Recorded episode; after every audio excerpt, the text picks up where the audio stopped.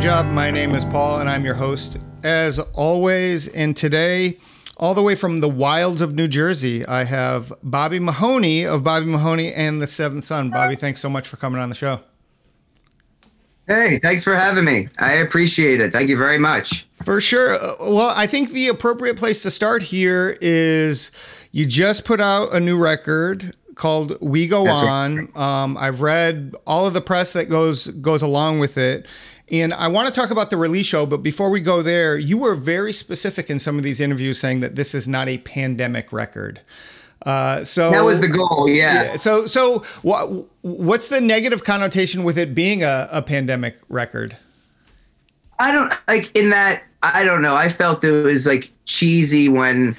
I don't know. Like I feel like it's cheesy when bands, any, not just any, not just pandemic, but like any uh, big public uh, issue. I don't like when anything's too on the nose. Right. Right. Like you know, I'm a huge Springsteen fan, and like I lo- I love The Rising, but I could see how maybe even that might be a little too Right. like and just I don't know the idea of profiting off of uh, death and suffering of a lot of people. Like I don't know, I feel like there's so much other stuff to sing about, and people didn't need to be reminded Right. of the situation. You know what I mean? Right, like everyone's aware of what's going on. No one needs me to, you know, sing a song about "Go get the jab" or whatever. you know, whatever. You know, so Well, um, I- am I allowed to curse? By the way, am I allowed to? uh, I'll I- try not. Yeah, sorry, sorry, uh, sorry, I'm interrupting. But I just wanted to say that the the the songs are all very positive, right? And that's that that was my immediate takeaway is that the songs are are an uplift when you listen to them. Yeah, that's that was the again part of my.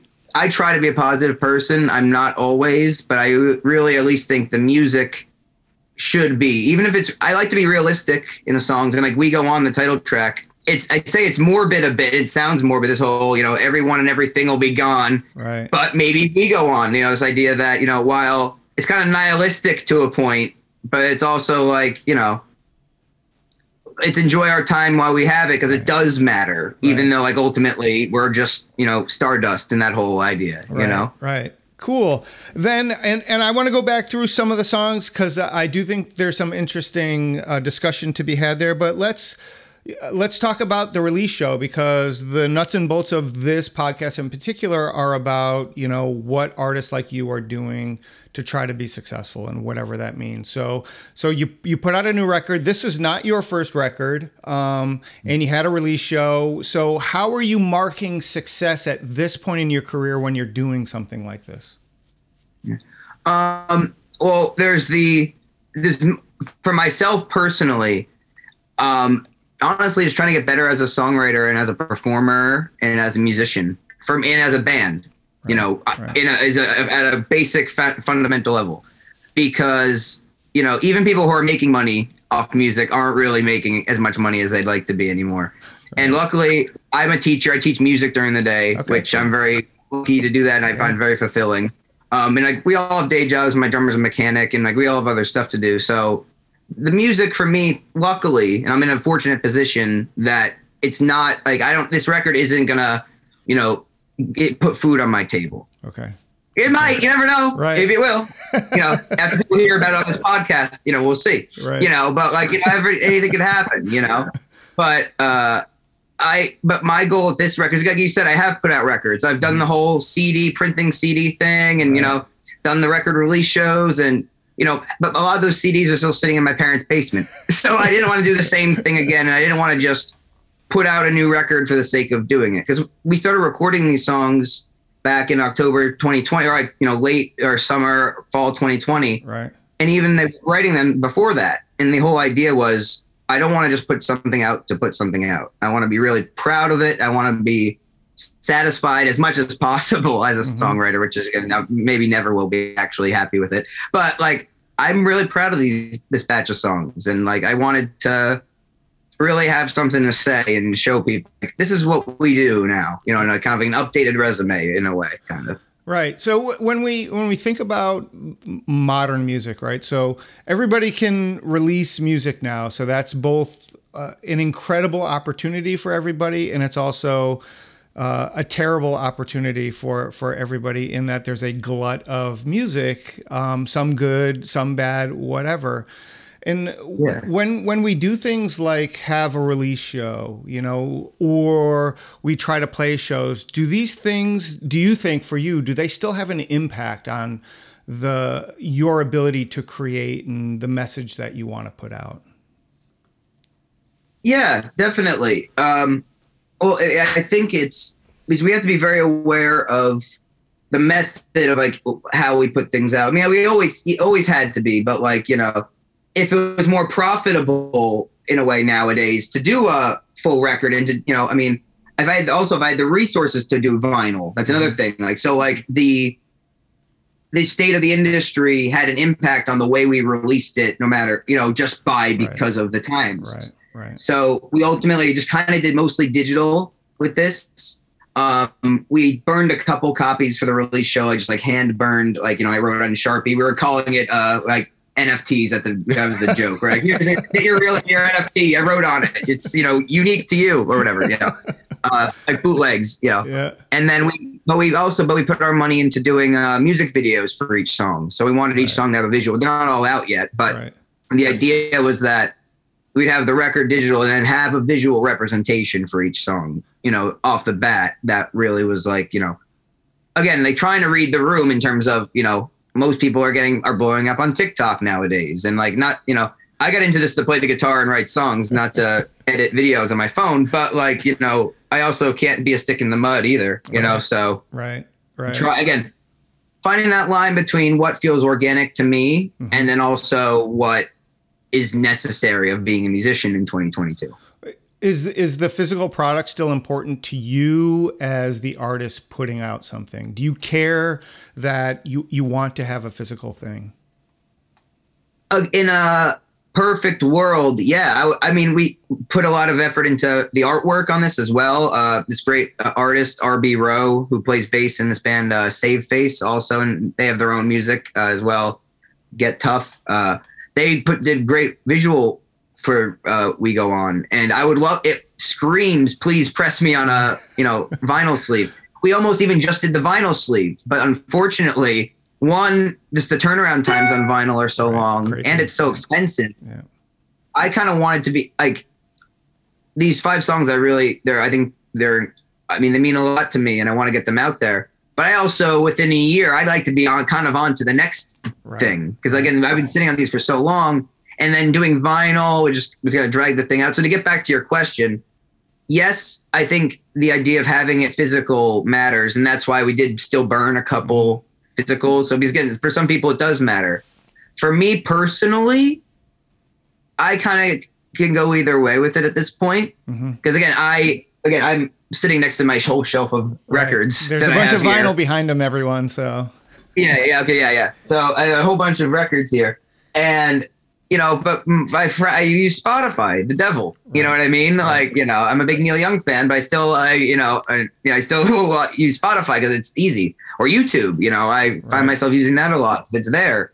Um, you know, I, I, you know, again, it's I, I do like vinyl and I like that idea of the physicality of it, and I, I do love the idea of being able to have that but also you said everybody has access to recording and putting out music right. the resources necessary to do vinyl and that and really do physical well to the ability that i would love to is frankly kind of out of my right. ability right. at the moment right so yeah and that i think that that's a good point everybody can record in their bedroom and get you know even if they're a terrible songwriter they can get high quality sounding songs but getting that physical copy if you're talking about vinyl or you're talking about cassette for whatever reason you know that's that's where the bottleneck still is. Everybody can put out cds but uh, you know i talk to a lot of artists now and you know there's less focus on cd and it's more about well people are going to listen to this realistically streaming and then if they want a physical copy they'll buy a record right? And that's kind of where we are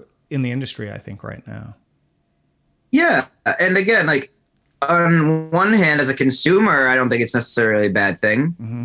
Again, we have all recorded music in our pocket at any given time. Right. You know, um, I think I was listening to a Todd Rundgren interview where he was talking about how now we have so much choice now, but back in the day, you kind of were by being forced to listen to whatever was on the radio, right. you kind of got exposed to more different things. And like, you know, so me putting on the same things I listen to all the time, you know, like again, on one hand, it's great because again, I can, you know, put on anything I want, but I have to kind of go a bit more out of my way to kind of be exposed to new things without choosing, you know what I mean? Or even right. just like, right he mentioned in the interview there's that feeling of oh this song that i wouldn't have put on myself just came on the radio but i'm going to listen to it and it's exciting and it makes me think of a particular moment but i wouldn't have gone and put on right. whatever song myself so that's an interesting thing too and like you know i think like for my music i think if i always say if you put us in front of people you know, I think you'd be entertained. I think you would enjoy right. us, but it's a matter of getting people to even just turn on the sound or right. even, you know, right. come to, well, come out to a show or even just, you know, click the link on their phone. You know, that's the battle right. really is, you know, getting people to hear it and then getting them to invest in you and care about what you're doing. What's the right length do you think right now? So I think there's five songs on this on this EP. Yeah. Um, I've I think for the last couple of years, I've really felt like five songs is feels like the right length for modern releases. It's not too long, it's not too short. You know, if you dig it, you can get into it, and then if it's not enough, you can go dig into other stuff. Uh, what's your thought on that? Yeah. So um, for me, I I mean, obviously, I think I, I think the five songs is perfect length. You know, that's the perfect like definitely. Uh, but it, for me, when we recorded these five, I went into it didn't I didn't know if it was going to be the first half of an LP or like a mm. full length. I didn't know if it was going to be five singles. I didn't know if it was going to be a three or four song EP with like one extra. I didn't know what it was going to be really. Right.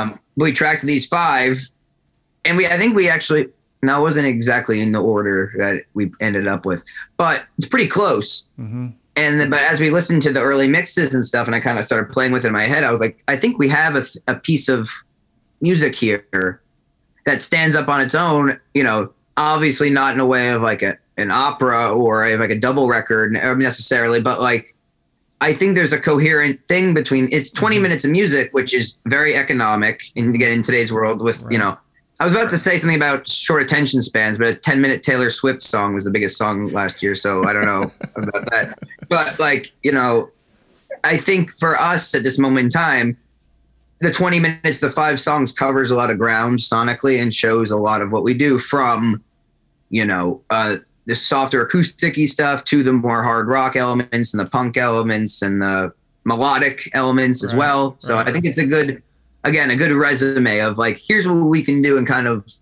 where we're going. Uh, agreed. So you the the first song that you put out was "Moth of the Flame." So you put that out a couple of uh, months, I think, or at least a couple of weeks before before the record came out, which was just recently. Um, but then you went slower for the for the second single with a song called "Lay It On Me." Um, yeah. The the rest of the songs are are pretty up tempo on the record. So why this song as as number two? I thought it would, would kind of take people off guard a bit. Okay. Because again, it's a little bit different from what we normally do. We do have softer songs, you know, um, but I it's different in that it starts kind of quiet and then it gets loud and obnoxious like a lot of our stuff. But um, Andrew's guitar playing really shines on it. I think it's catchy. Uh, and also like the lyrics are pretty impactful and uh, I, I think it was again. I think it was going. Moth of the Flame felt like an updated version of like what we do best. Mm-hmm.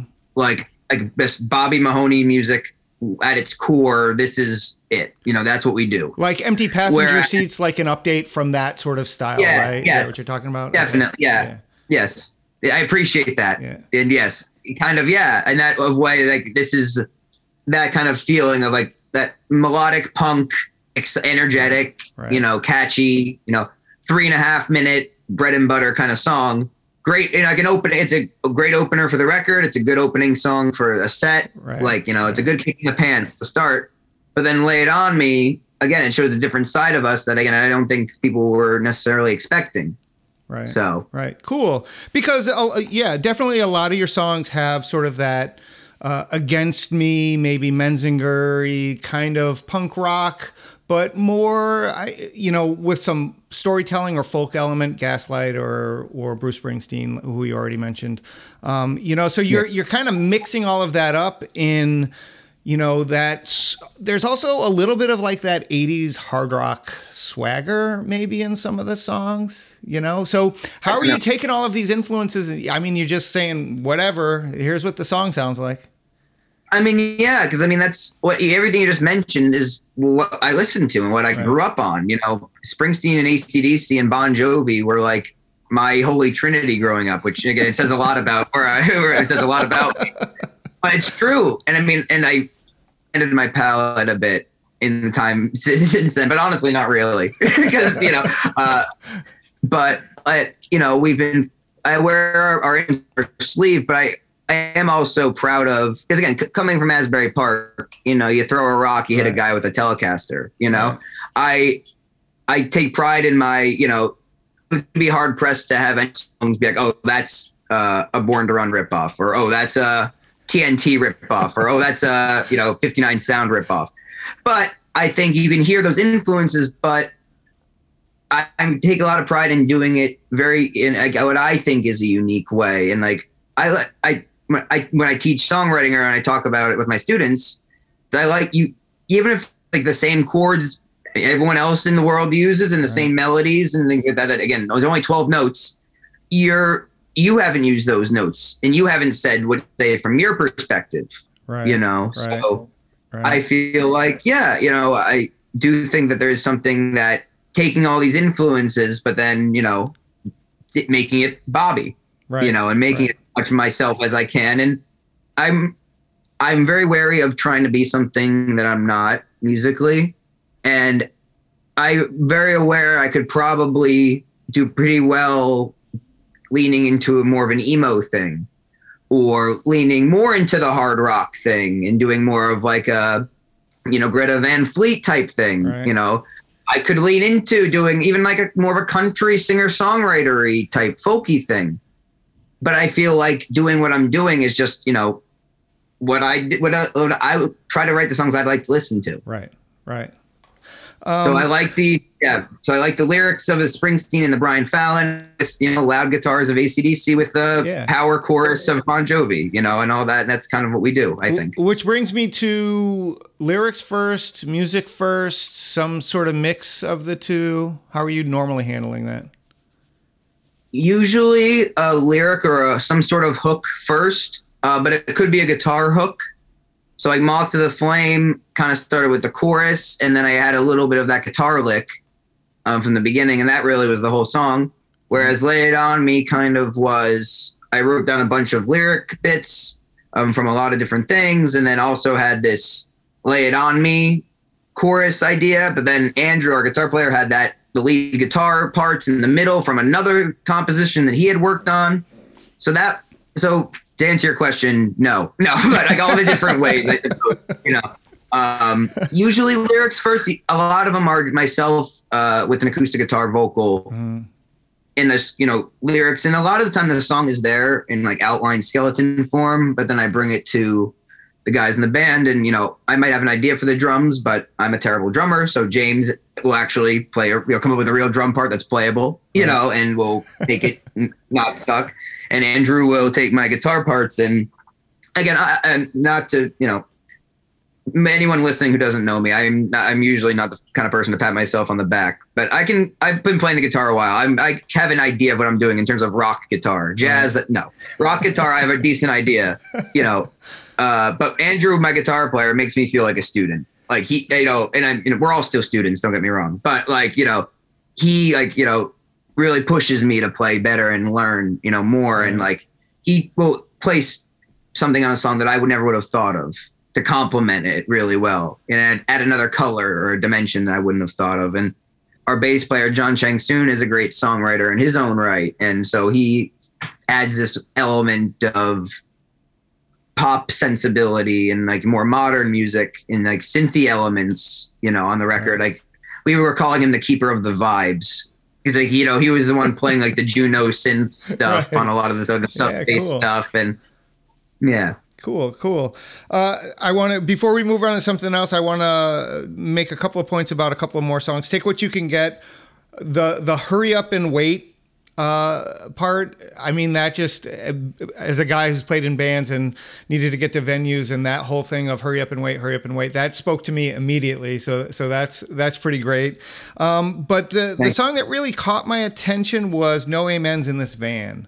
Um, so cool. so tell us tell us about that song. I feel like there's a story there. Yeah, very much. Uh, we were down on in our last like the longest we've really gone out on the road is like about two weeks. Okay. And we're all still doing self booking, myself and Andrew. Uh, so we're on our way down to Florida. We're in Miami. We're on our way to Miami. We're about ten minutes out from this venue. Our good friend down there, Taylor Davis, who's a great singer songwriter down there, he uh, hooked us up with this gig at the Lincoln's Beard Brewery. We're on the uh, Palmetto Expressway, and ten minutes out, Andrew, our guitar player, is driving the van, and all of a sudden, I'm like sitting in the back, like you know, texting my fiance or whatever, and oh, shit, oh fuck, oh shit, oh fuck, and I go, what? What's wrong, Andrew? Speak. And then he's like, the van's locked up. So he's we somehow man my drummer kind of was able to guide him over to the side. Wow. And yeah, so and luckily we were all safe and that's all fine. And like it wasn't like we're like it wasn't there's no like, you know, uh the movie's not coming out anytime soon. You know what I mean? It wasn't it wasn't anything too dramatic, but like, you know, uh we were okay. But like we were stuck on the side of the road and our friend uh Taylor's like, well, I'm gonna come, you know, rescue you guys and at least bring some of the equipment and a couple of the guys to the venue while we wait for the tow truck and everything while we deal with that. But of course, you know, like it felt like we were in like a John Candy movie or something. Cause like, of course, that day he decided to bring his fiance's Mini Cooper to the gig. so literally, it was like a you know a fucking clown car, and we're all trying to put our stuff in, and you know we had to, he had he took like multiple trips to the venue. It was it was bad, but we got stuck in Miami for like two or three days, and we had to cancel a gig or two, and like Wow. Ultimately, there are worse places to get stuck. Yeah, for sure. in Miami, so that was fun. Um, but our uh, photographer and merch person Hannah uh, was with us, and she had toured with some Warp Tour bands a couple years ago and stuff. And she had mentioned that when they had broke down, one of their phrases in the band she was with at the time, um, I think it was handguns. Don't quote me on that; I could be wrong. Um, she said that when they broke down, it was they said this phrase, "No amens in this van." Okay. And I was like, well, that's just good enough to steal. And again, there's that phrase about good, you know, good songwriters borrow, great ones steal. So I'm like, that's too good to not use. and while I'm in the hotel room that we were you know, we were holed up in for a couple days, I started strumming an acoustic, and I, mean, I don't have the notebook right here, but the song kind of came together cool. pretty quickly. And that acoustic rendition, it wasn't exact, but pretty much and then Andrew did like a home demo in Logic with, um, with him and his roommate, and like you know did like it was all programmed drums and stuff. Mm-hmm. But and that's when Andrew kind of started doing these like very '80s guitar, you know, licks on it. And like Andrew's a you know a child of '80s hair metal, nice. and again the song kind of started from like a folky acoustic bit, but then he's doing all these dive bombs and shit right. on it, and I'm like that is kind of what we do. Like, you know, let's lean into it. And then we, you know, then it kind of this other half, the other second half of the song kind of opens up and gets a bit more uh, spacey and, you know, a bit more open. Um, and then it gets back to being, you know, right in your face rock and roll. So it's a it's a fun one and it is kind of a sleeper on yeah. record. It's it's definitely a cool song, and and those guitar bits that you were talking about immediately perked my ears up. But but it, but it's a great song, and as you just said, I think it's representative of of the stuff that you do with some maybe more newer newer stuff that you might be bringing in in the future or, or, something like that. That's just the vibe that that i got. As always for everyone listening i'll drop all the links um, into the podcast description so you can check it out. And i certainly recommend everybody check out all the stuff. You can also go to youtube. And what i was struck by when i went and checked out your stuff on youtube is holy shit they're making pro videos. So what's what's yeah. the story there? So we've been fortunate to over the years, I mean, while I'm very, you know, fortunate and I've worked hard to have my name on the project, I've worked hard with with a lot of people that have been very helpful and been, lend their talents to us, and we've worked with a lot of really cool people. Cool. and over the years, our good pal Zach Morrison, uh, who I went to high school with, he's a uh, East Brunswick grad, Rutgers grad, Columbia grad. He's an award-winning filmmaker. He's actually, I think, in uh, he may be in Minnesota right now or uh, somewhere. I, I, he's gonna yell at me if I'm not remembering. But he's out. He's like filming like a pilot for like a sitcom that he wrote okay. that he's trying to get picked up and stuff. And you know, really talented guy. So he did a lot of our early music videos. And for this record, uh, we worked with this uh, Chris Kunchuk me, uh, multimedia. He works with a lot of the local guys at Asbury Park and New York, New Jersey, Philadelphia. Mm-hmm. Chris is awesome, really great dude. He play, you know, um, he has a band as well, American Stereo, and uh, he also plays in a band Marigold. And then he also does like everybody and their brothers music video. Okay. And they're all great. And they're all different. Um, so he did the visuals for this record with us. Uh, the and we again we filmed a video for each song, and the idea was we had kind of a color scheme mm-hmm. for each song. So like Moth of the Flame is kind of the red. Uh, Take You Can Get is blue. Uh, no Amens is orange. Lay, Lay It On Me is green, and then We Go On is purple. So we kind of had this color cool. motif, yeah. cool. you know. And again, I'm trying to be thinking about like what works now and thinking about visuals and how important that is with social media and YouTube. And, you know, I know that you have to sell it visually too. So, you know, and I'm kind of funny looking, so I have to do something, you know. But uh, well, if you, I mean, I don't recommend it, of course. But uh, if you go in and look at some of the comments on YouTube, because I don't know, for whatever reason, you commenting on YouTube turns people into horrible, horrible monsters sometimes. But uh, yeah. a lot of the comments are about your voice, and you mentioned earlier, you know, maybe going into the emo direction. I think your voice. First of all, you have a you have a great distinctive voice, right? And and I definitely feel like you could easily put on some eyeliner and go full emo like ah. tomorrow if you wanted to do that. I probably could. I, I don't think my friends and family would be happy with me. They'd probably be like, "Oh God, he's like he wasn't insufferable enough."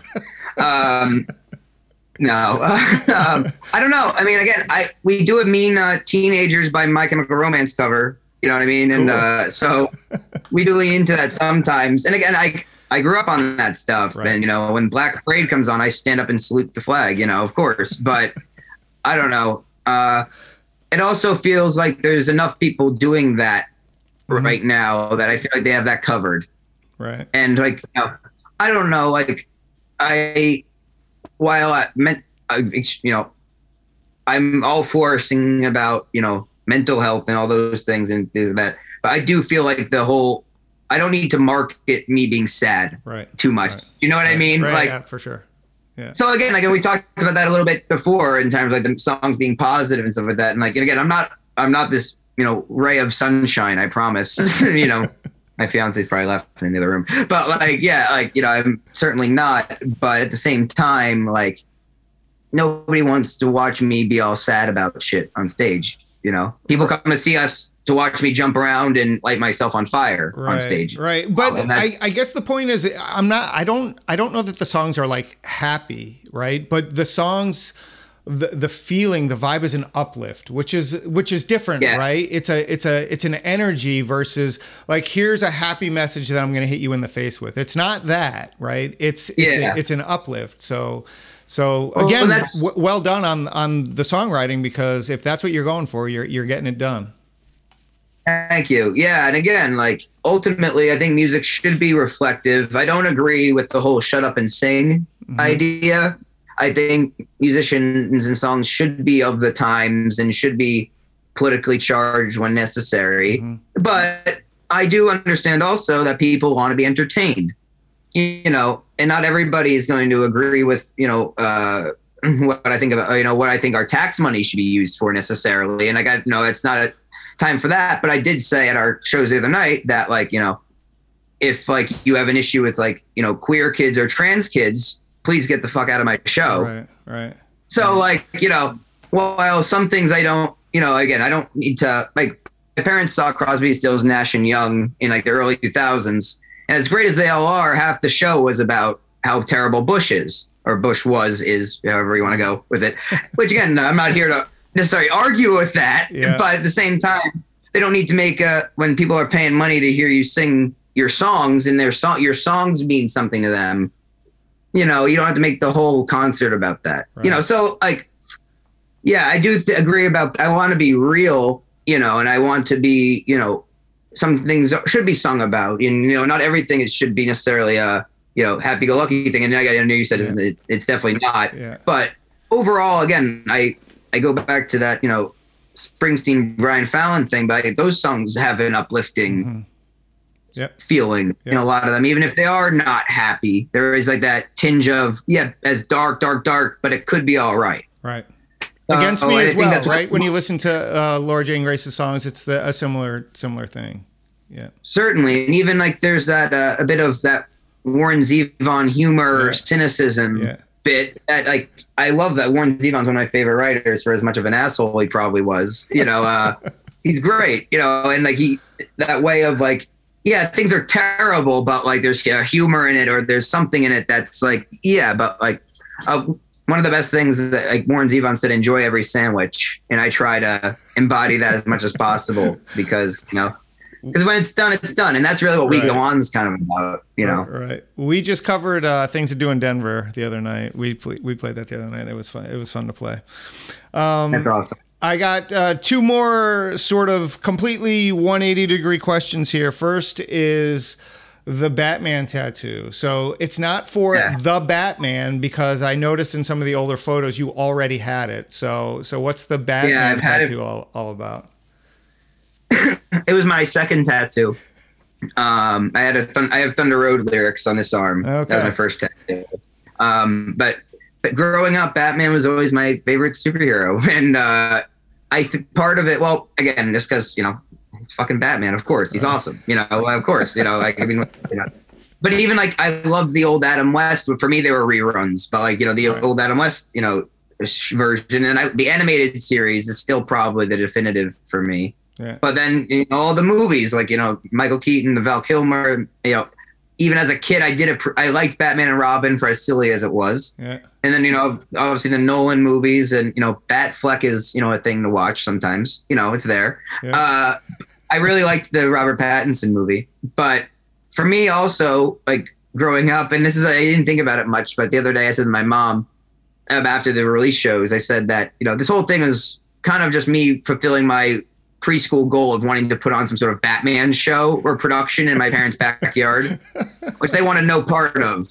So I think maybe there's something to do with that too. But you know, a lot of my tattoos kind of remind me just to you know be a kid at heart. Right. Tomorrow's my birthday actually, which again I'm not saying that to be like Right. oh on. yeah, Happy birthday. No, that's good. I, That's actually great. hate when people are like, "Oh, it's my birthday." Like, no, fuck you. But no, but like, but my point is that, like, you know, as I'm getting older, I do try, as you know, as much as I do stress out about things and you know drive myself crazy, I do try to remind myself to be a kid and enjoy myself too, because you know that's important. Yeah. So right. that's on. why I have a Batman tattoo, I have a Peter Pan tattoo, I have an ACDC tattoo, or you know, all that kind of stuff. So Great. these Um, remind me to be Yeah, yeah, cool. Uh, last thing here, what's the what's the Bon Jovi story? So, did you actually play with Bon Jovi? We did. No, no, we made that up for the press release. Okay. No, no, no, yeah, no, yeah, we did actually play with them. Yes, we. uh So it was a. it, the, for the actual story is pretty hilarious. So it starts off like a commercial because I was in Disney World with my family. I'm in Epcot. You asked for the story, so here it is. So um, I'm already excited. It start started out great. Great. So I'm in Mexico eating food at Epcot, and I get an, an email from a friend of mine who I, I am not, it doesn't matter, but he said, give me a call when you can. I had sent him our record at that point, you know, um, it doesn't matter. Our, our good pal, uh, Harvey Leeds, he works with Southside Johnny. He works with a lot of bands. Um, he called, he said, email me. He said, give me a call when you give a chance. So I said, okay. So I go over to by the bathrooms in the Epcot Pavilion and I give Harvey a call. And Harvey's awesome. He's a very intelligent person. He knows a lot about the music industry. I have a lot to learn from him. He's great. He calls me and he's like, I, I call him and he says, "Do you have a band like that's like you know avail like around to be able to play right now?"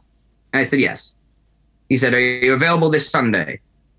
I said, well, I fly back from Florida Friday. We're supposed to play a gig in DC Saturday, and then I'm supposed to play a show at William Paterson uh, University on Sunday, where I my alma mater, where I went to school. That's actually how I met Harvey. I met him through uh, one of my professors, David Philp, at William Paterson. Okay. And Harvey said, "Oh shit, you got a gig Sunday? Okay." I'm like, "Oh, what's up?" He said, "Oh, I may have had a gig for you." And I'm like, "Oh, well, what was it?" You know, out of curiosity. He's, "Oh, you you really want to know?" And I'm like, "Yeah." He's like, "Well, we needed a band to open uh, for Bon Jovi at the Prudential Center." so I'm like, "We're there." like I'm in. He said, "But what about William William Paterson?" I said, "Fuck them." I said, "They'll find somebody else." yeah, I know, and I, I love Willie P. Shout out to Willie P. And they, I kind of left them hanging. They had to find a band to fill in for this other thing, but they totally also understood Of, and were of very course. much like, Why wouldn't they understand? Yeah. "Oh yeah." The uh, the, uh, the alumni association loved it. They're they're still happier about it than I am. You know, um, but so yeah. So we literally, I'm like, and this is like on Monday. Monday or Tuesday, and the gig is Sunday. So, and I'm in I'm in Disney World. I'm like, am I on candid camera? Like, am I getting punked right now? Like, this is like, I'm also like, again, if you couldn't tell like by the Peter Pan tattoo comment, I'm also a big Disney nerd, which you know, I should be shoved in a locker for, and I understand that. And it loses all my punk cred, but I am a corporate shill for one company only, for the mouse.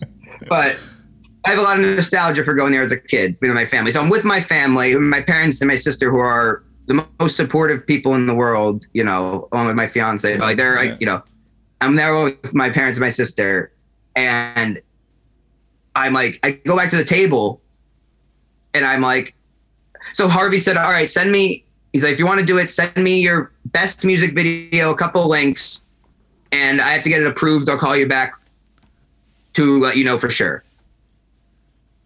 So for that, but for that hour or two, I'm like, I think we're opening for Bon Jovi on Sunday, but I don't know for sure yet. So I'm thinking either this is going to be the best thing in the world, or I'm going to have the biggest. No, you know what? John didn't like it. You know, I, I just don't know if it was John. I'm assuming it got. He is kind of the CEO of everything, Okay. so I think Okay. I'm. I'm fairly certain it wouldn't. We wouldn't have played if he didn't enjoy it at least a little bit, uh, or somebody in their camp okayed it. So then, like an hour or two later, I mean, I wasn't able to finish my tacos. I was a fucking mess. I was not able to enjoy the rides. I was just kind of like on a, in a haze. And then I got this. Then I, he called me back an hour or two later and was like, "You're in." Cool. So cool. then I called my band. I called my drummer at work. I said, like, I first I was like, "Are you sitting down, or do you have a clean pair of pants?" and because we're, all big fans. I mean, it's the local hometown hero. Right, you know, again, sure. like for the people uh, you can't see it um, if you're listening, but I have a Bon Jovi poster right here Okay, from when I went to see yeah. them open at Prudential Center in 2007 when they opened the arena. My Chemical Romance opened for them, which is a weird show and probably shouldn't have worked at all. And it didn't really, but, um, but yeah, we got to within a week's notice, we got to play an arena show with our heroes, and like it was as cool as you would think it would be, you know. right. Right. But it was also like every other gig at the same time. Hurry up and wait, you know. Yeah. So like it was also like you know hilariously normal, and like it, we again we had done our homework, and it was one of those you have to be ready for the call when it comes. And I'm very thankful that the guys and I were. I felt anyway like we were ready for that at the time, and That's like cool. It was it was awesome. It's a it's a big step to step on a gigantic stage when you you haven't sort of done that before, and you have to. Yeah, I would agree. You have to live in the moment, right? You can't think that it's too big for you.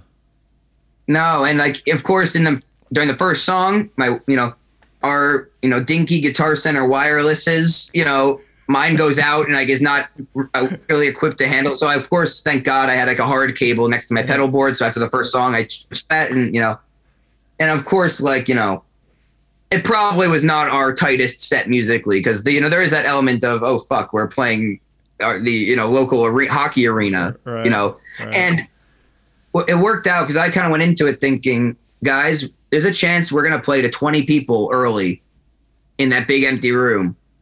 Be prepared. be prepared. They could boo us off after right. 10 minutes and that could be it, you know? Like, you know, but they actually ended up holding our set a little bit um, because of like, uh, there was something with the arena that they had to wait. So by the time we actually went on, it was probably half full. And then by the time we were done playing, I wouldn't say it was full, but it was getting there. It was, it was a few people in there. Yeah. That's um, which that's again cool. was it was it was like it was like a movie, and I'm not trying to uh, oversell it, you know, in any way, but it was it was very cool. Yeah, and I don't again, think you can oversell it. You open for Bon Jovi. That there's no overselling possible there. That's it's a it's a great uh, experience. It's it's super cool. Yeah. Yeah, and very fortunate again. Like you know, first song I ever sang in front of anybody was one "Wanted Dead or Alive" in the fifth grade talent show. you know, so that not circle. very well, mind you, not very well, but um, so that was again that big moment for us. But also like it was just a gig, and yep. you know here we are, and yep. we just on the four year anniversary of that we played our, the first night of our two nights of sold out CD release shows last weekend. Yep. Cool. So in some ways, you know, we played to a lot less people, but you know, and you know, you would think, you know, state uh, arena to the Saint, you know, 150 cap club, you know, where's that trajectory? But given the world over the last four years, and given that we were able to sell it out, you know, with our us and our friends and bands on the bill, and you know, releasing our new music, it, you know, that maybe meant just as much in some ways, you know. For sure, for sure. That's it's all super great. Uh, I want to thank everyone who's listening and supporting the podcast. It is very much appreciated. Please continue to do so. Please tell your friends and like and subscribe and do all of that. I want to thank Bobby Mahoney and the Seventh Son, Bobby Mahoney, uh, being the main guy, uh, since his name is on the marquee. Uh, Bobby, thank you so much for coming on the show. It's yeah. been great to, to talk to you. Thank you, Paul. I appreciate your time and I appreciate you listening. And you obviously did your homework, which I very much appreciate. and uh, I hope we can hang uh, sometime again. Yeah. I appreciate everybody listening.